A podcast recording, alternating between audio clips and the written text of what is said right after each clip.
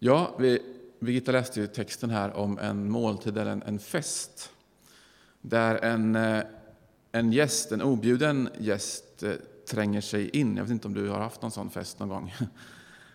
Men i alla fall, den här kvinnan går rakt fram till Jesus och börjar, som var huvud, huvudperson eller hedersgäst. Och började gråta vid fotänden där han låg till bords där.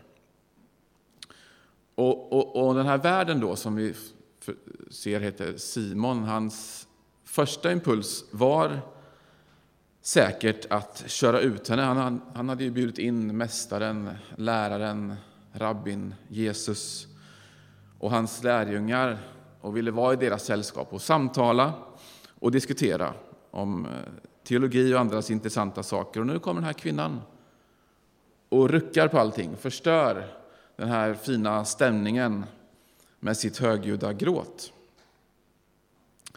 Men så Simon bestämmer sig för att låta henne vara. Kanske han insåg eller tänkte så här, om jag ska testa om Jesus verkligen är en profet. För Jesus var inte från den här staden och kunde rimligtvis inte veta vem den här kvinnan, vem hon var. Om det alltså inte var så att han var en riktig profet, för då skulle han ju veta det och förstå det.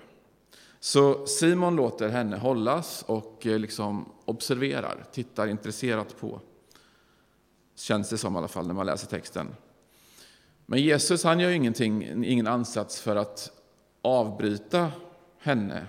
Så vi får förmoda att hans trovärdighet som den stora profeten och läraren sjunker i Simons ögon.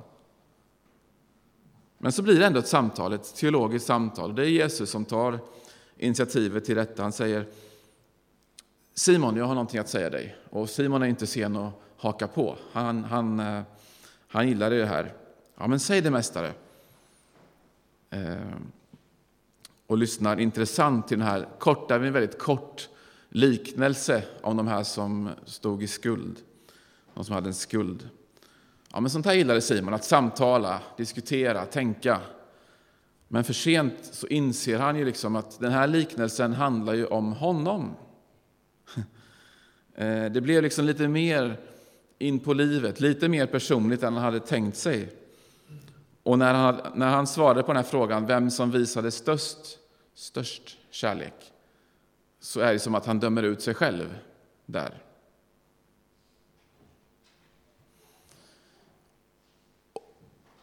Och kanske är vi lite som Simon ibland, att vi gärna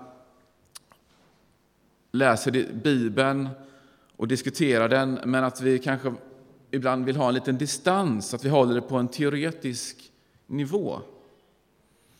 Och att vi missar då att, att blanda in oss själva, att vi låter det inte bli personligt.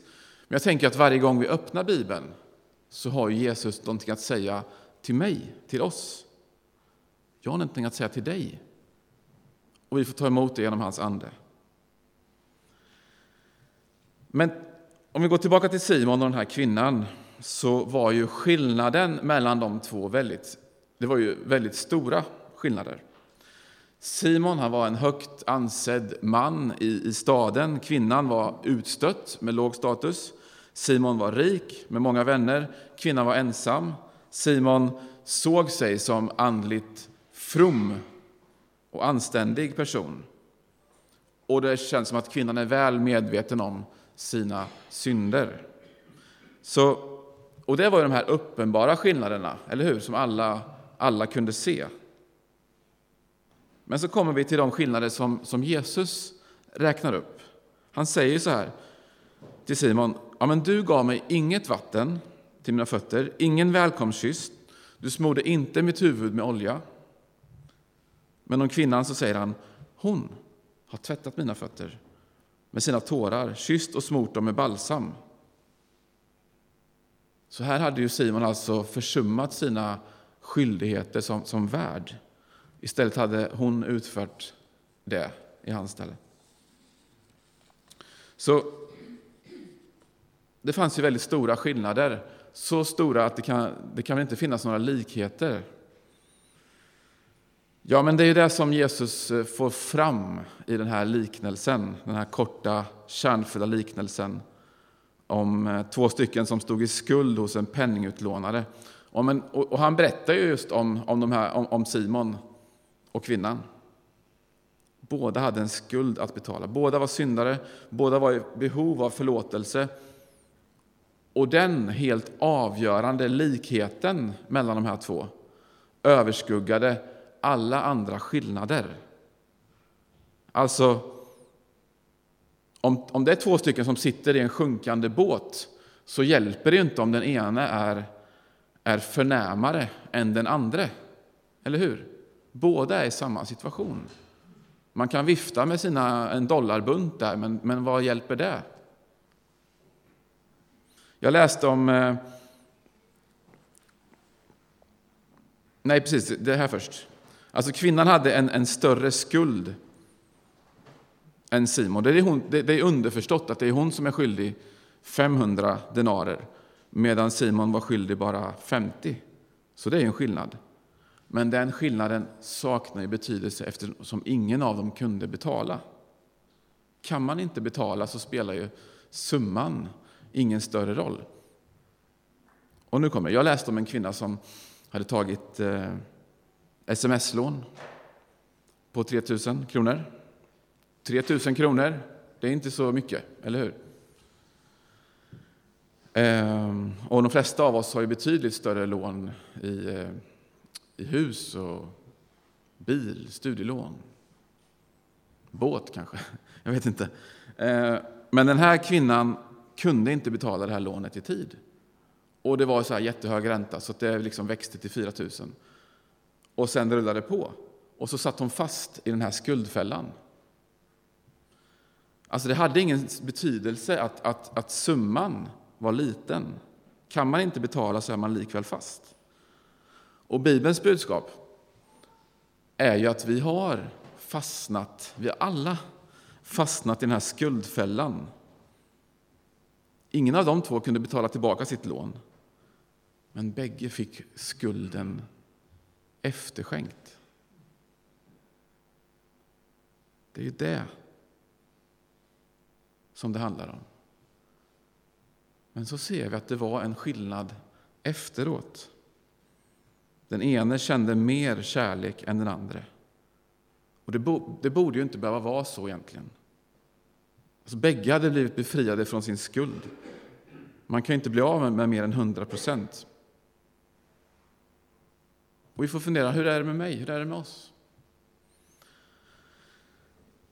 Känner vi, känner vi liten kärlek till Jesus därför att vi tycker att vi har fått litet förlåtet? För med det går ju alltid att hitta de som har syndat värre. Som är i större behov av förlåtelse. Men enligt Bibeln så tänker vi fel om vi tänker så. Om vi resonerar så. Sitter man fast i den skuldfällan så är man fast oavsett storleken på skulden. Alltså vi alla är lika stort behov av förlåtelse. Alla behöver vi få hundra procent av skulden efterskänkt. Jesus säger, den som får litet förlåtet visar liten kärlek. Ja, men människor som inte kanske, om man inte ser några fel och brister hos sig själv, då kan man bli hård och känslokall mot andra. Alltså att man tror att man är perfekt på något sätt, och då har man inte så mycket överseende med andras fel. Så. Men har man sett sin egen brist, och det tror jag vi alla gör, eh, och även eh,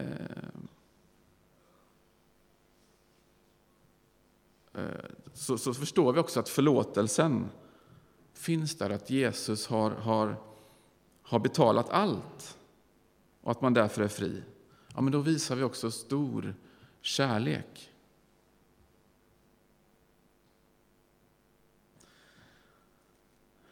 Och den här kvinnan, precis som Simon, så fick hon ett personligt tilltal till Jesus. Dina synder är dig förlåtna, din tro har hjälpt dig gå i frid.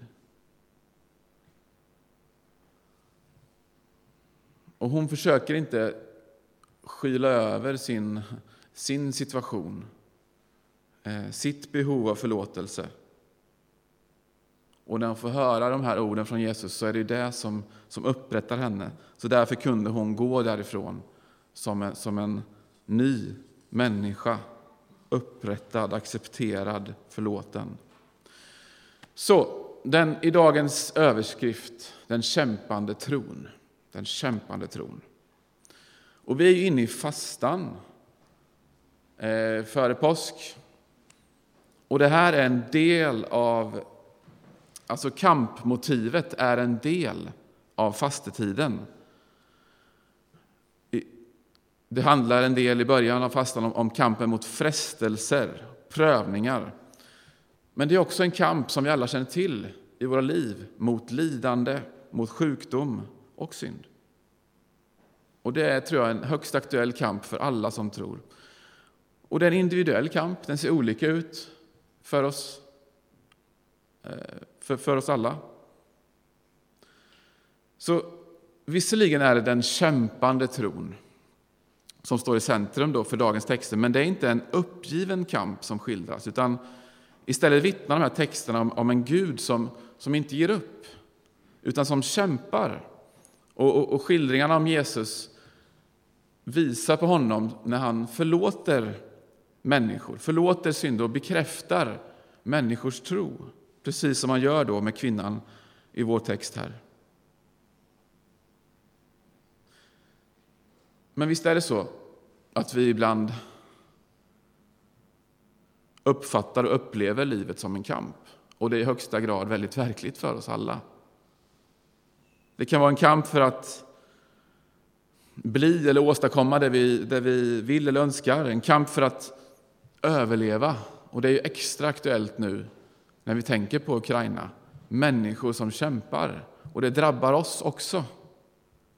I, alltså, I våra hjärtan så känner vi bara, vad är det som händer? Och vi lider med dem som lider. Men det kan också vara en, en personlig kamp mot eh, personligt lidande, mot sjukdomar. Eh, kanske hotfulla fakturor som riskerar att gå till kronofogden. Nej, men kamp för att bli älskad. Kamp för att få en tro. Trons kamp. Vad menas med det? Och de här texterna som finns runt den här söndagen kanske handlar mer om de troendes kamp än om trons kamp. Alltså de troende som kämpar för livet med hjälp av tron. Med hjälp av en tro som man inte kan kämpa sig till, om ni förstår vad jag menar.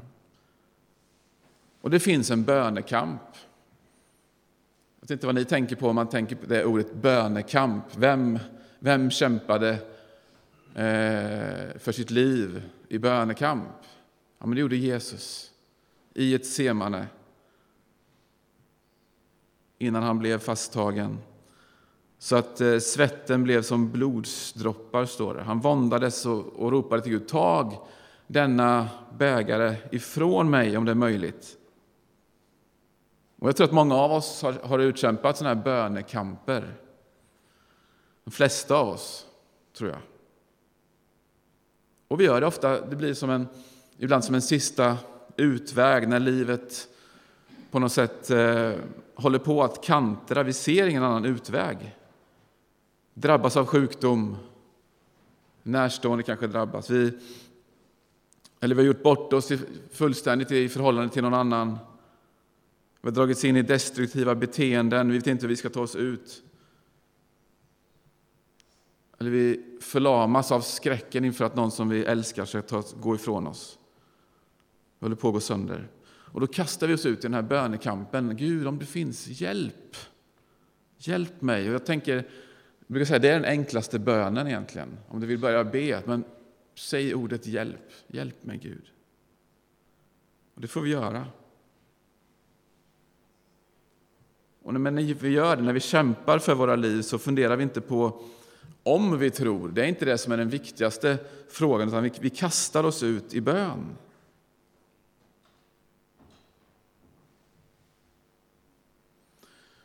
Men man kan brottas med, med trosfrågorna, och det får vi göra. Brottas med frågan om det finns en Gud, om det, om det är rimligt och förnuftigt att, att, att, att tro på en Gud när världen eh, tycks vara så full av ondska och elände. Och det kanske går in i den här rubriken, trons kamp, att brottas med trosfrågorna. Och jag tror inte att man kan kämpa sig till en tro. Man kan studera sig till kunskap och filosofera sig till någon slags intellektuell eh, så, men, så, som går att kombinera med en tro. Men att, att kämpa sig till en tro är nog dömt att, att misslyckas. Man kan kämpa med livet, och den kampen kan leda till en tro, men det är ju en lite annan sak. Jag vet inte hur du tänker, men jag tänker så att alla människor har på något sätt en tro. Naturligtvis har inte alla en kristen tro, en tro på Jesus, men en tro. Och den kämpande tron kanske handlar mer om att man kämpar för det man, det man tror på. Och då blir det väldigt allmängiltigt det här. Och människor som verkligen kämpar för något de tror på, de, de lyckas ju förvånansvärt ofta. Eh, alltså om man inte brinner för det man arbetar för, så blir resultatet betydligt klenare, eller hur? Om vi ser på den här kvinnan i texten. Hur ska vi förstå henne i det här sammanhanget? Hon visade kärlek till Jesus.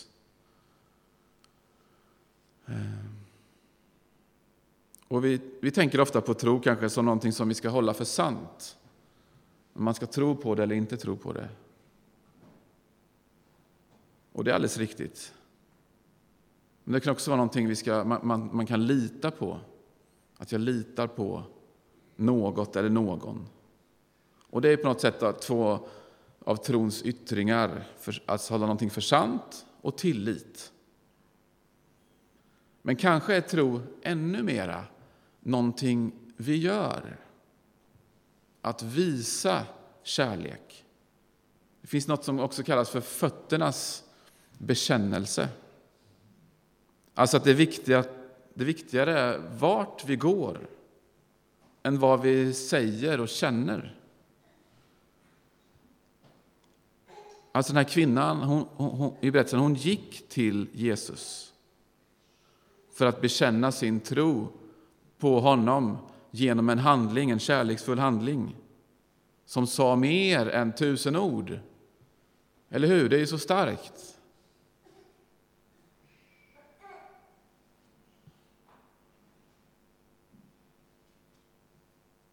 Och vår kristen tro har många uttrycksformer. Vi är, det här är en uttrycksform, gudstjänsten, bönen, nattvarden, teologin, läran.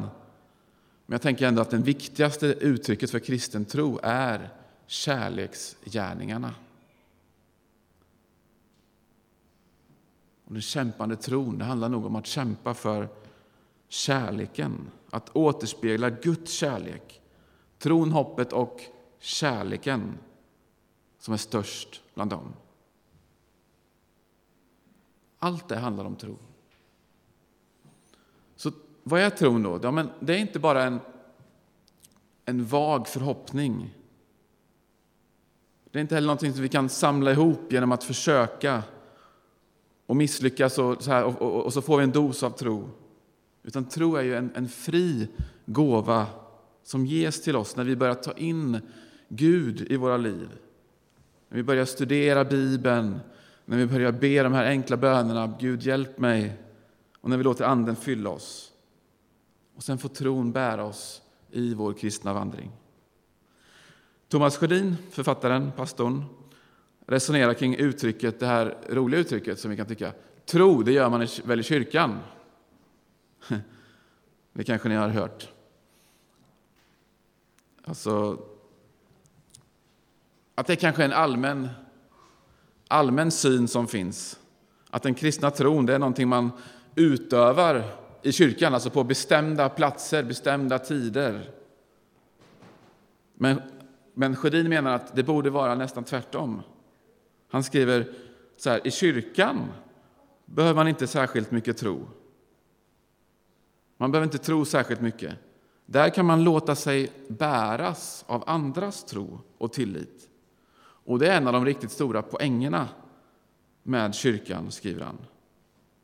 Alltså slutsatsen då blir att, att det är alla de andra gråa, nu är det soligt här men ibland är det grått när vi tittar ut, de andra gråa, regniga, stressade, vardagliga, oroande dagarna. Man behöver tro. Och kanske är det där som är den kämpande tron, det som är rubriken för den här söndagen. En, en, alltså en, en tro som inte ger sig, som växer sig djupare och tryggare genom åren. Som, som är där när det är som svårast. Som söker sig mot Jesus, som han söker sig mot oss. Så tro, Thomas Schardin, han beskriver tron som en, som en riktning och en gåva. Tron är inte ett slutmål utan, som han skriver, en kraft för hela det liv som ryms mellan kyrkan och pressbyrån, skriver han.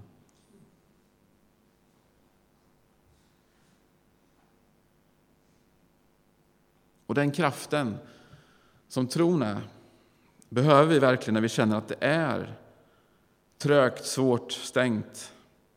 Alltså bönerna som jag ber verkar inte nå fram.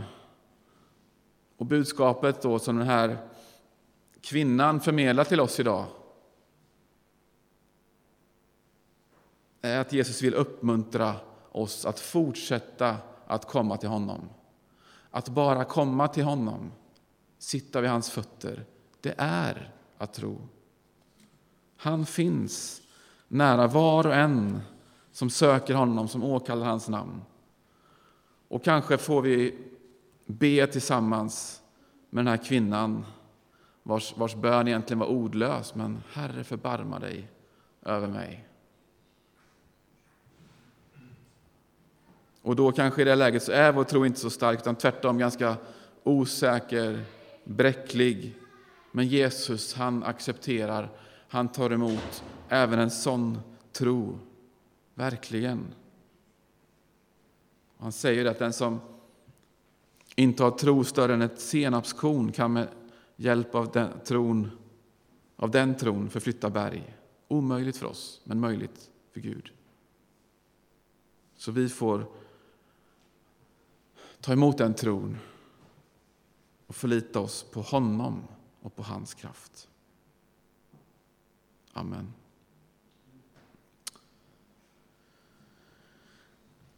Ja, tack Gud för att eh, du finns med i, i våra liv som är en kamp ibland. Kanske väldigt ofta. Och i trons kamp. Där vi ropar till dig. Vi behöver dig. Vi... Och tackar dig för att vi bara får komma till dig. Fortsätt att göra det. Att du alltid väntar på oss. Du tar emot oss. Du förlåter oss. Och tackar dig för det. Hjälp oss att leva i den tron, Gud.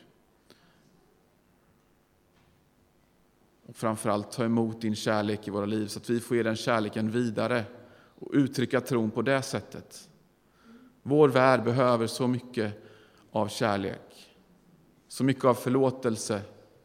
Så mycket av eh, förståelse. Hjälp oss att sprida det till vår värld. Vi ber om det.